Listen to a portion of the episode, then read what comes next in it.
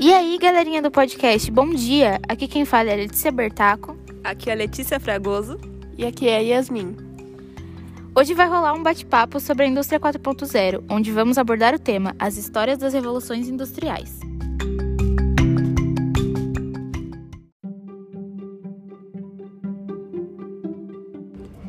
Eu sou a Yasmin e eu vou falar um pouquinho sobre a primeira revolução industrial. Ela começa a ganhar força na Inglaterra tendo como principais fatores o processo de cercamento, que consistia na propriedade rural sendo vista como mercadoria.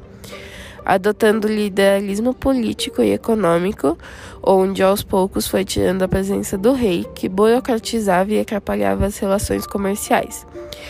Então nasce a, a classe dos comerciantes, ou seja, os burgueses o fato da Inglaterra ter capital acumulado e a presença de matérias-primas, como o carvão para combustível e a lã. O liberalismo político visa a garantia de direitos considerados fundamentais como a liberdade, a propriedade e a igualdade perante as leis. Propõe uma sociedade nova com limitações para o poder do Estado e a garantia da liberdade individual. Liberalismo econômico. Ele defende a não interve intervenção do Estado na economia, a livre concorrência, câmbio livre e da propriedade privada. A indústria com mais destaque foi a têxtil. A grande mudança foi que parou de se produzir produtos manuais e passou à maquinofatura, ou seja, as máquinas a vapor. Ela começa no a Revolução Industrial começa no Reino Unido, na Inglaterra e se espalhou para, para a Bélgica, Países Baixos, Holanda, França e foi disseminando pela Europa. Também teve a consolidação capitalista industrial, que tinha a intenção do rei parar de interferir nas relações comerciais, já que ele queria que todos os produtos passassem por ele, onde ele cobrava impostos para a venda o que atrasava o processo e os impostos incomoda incomodavam. Nesse período se fortaleceu duas classes sociais: o proletariado, que vende sua mão de obra, e o burguês, que é dono dos meios de produção. Também tinha a mais-valia, que é a relação do que o proletariado produzia e o que ele recebia por isso.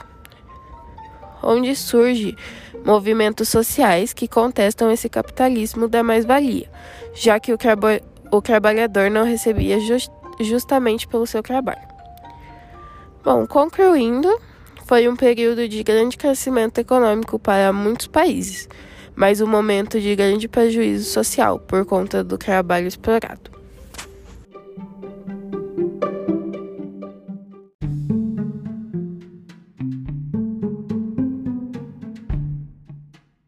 Aqui é Letícia Bertaco e eu vou falar um pouquinho sobre a segunda revolução industrial para vocês. Bom, a segunda revolução industrial se iniciou na metade do século XIX, entre os anos 1850 e 1870, e terminou no final da Segunda Guerra Mundial.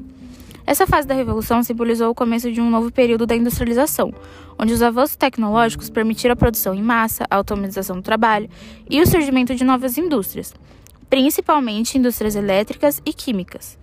Surgiram novos meios de produção, métodos de organização da produção industrial visando a produção a menor custo e a menor tempo, denominados Fordismo e Taylorismo. Taylorismo é uma teoria criada a partir da observação dos trabalhadores nas indústrias.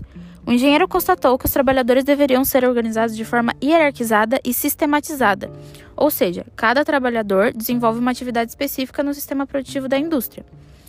O Fordismo é um procedimento industrial baseado na linha de montagem para gerar uma grande produção que deveria ser consumida em massa.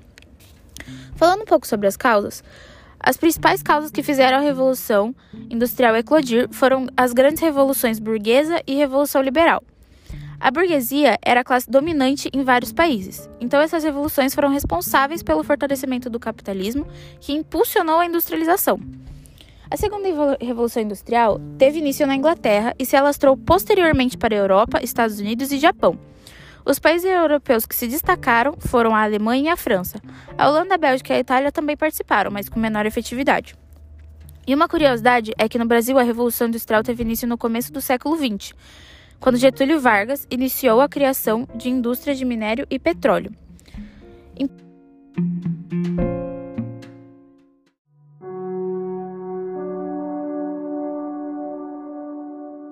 Países capitalistas precisavam expandir seus territórios em busca de matéria-prima para suprir a produção e ampliar o mercado consumidor. Isso ficou conhecido como imperialismo.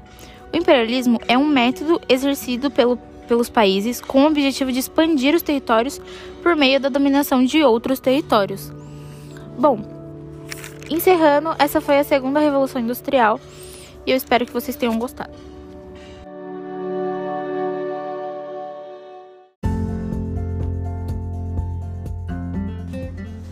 Aqui é Letícia Caroline e eu irei falar um pouco sobre a terceira revolução industrial. A terceira revolução industrial, também chamada de revolução técnico-científico, teve início na década de 50, momento que a eletrônica aparece como uma verdadeira modernização da indústria. Isso aconteceu após a Segunda Guerra Mundial, que ocorreu entre os anos de 1939 a 1945 e abrange o período que vai de 1950 até a atualidade.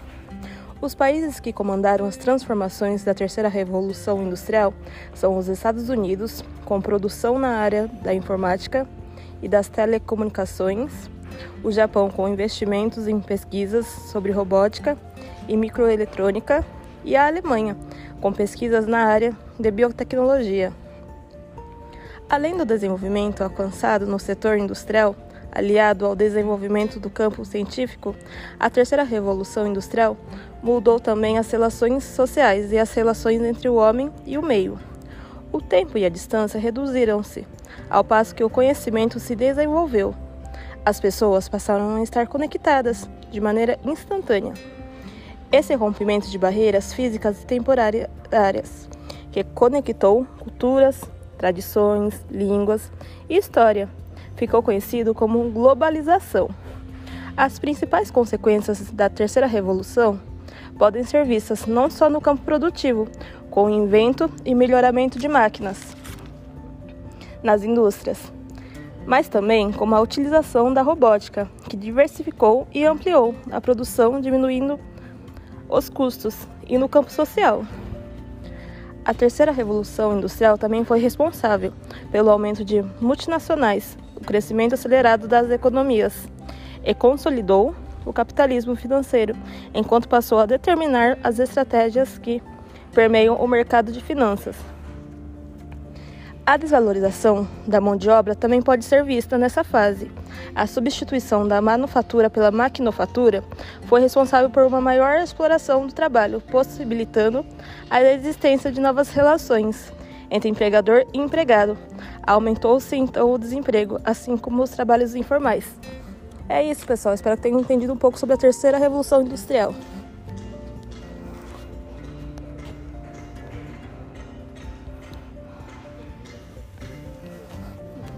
Amiga, será que bloqueou eu continuei falando sozinha? Tá gravando.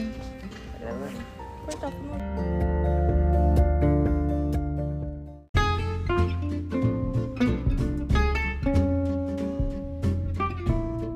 Oi, oi, gente, aqui é Bertaco e eu voltei aqui para falar um pouquinho para vocês sobre a indústria 4.0, ou dar só uma introdução. A indústria 4.0 é a origem de uma nova revolução, conhecida como Quarta Revolução Industrial, que mistura técnicas de produção de vanguarda com sistemas inteligentes que se integram com as organizações e pessoas. Você já parou para pensar que a indústria 4.0 pode estar dentro da sua casa?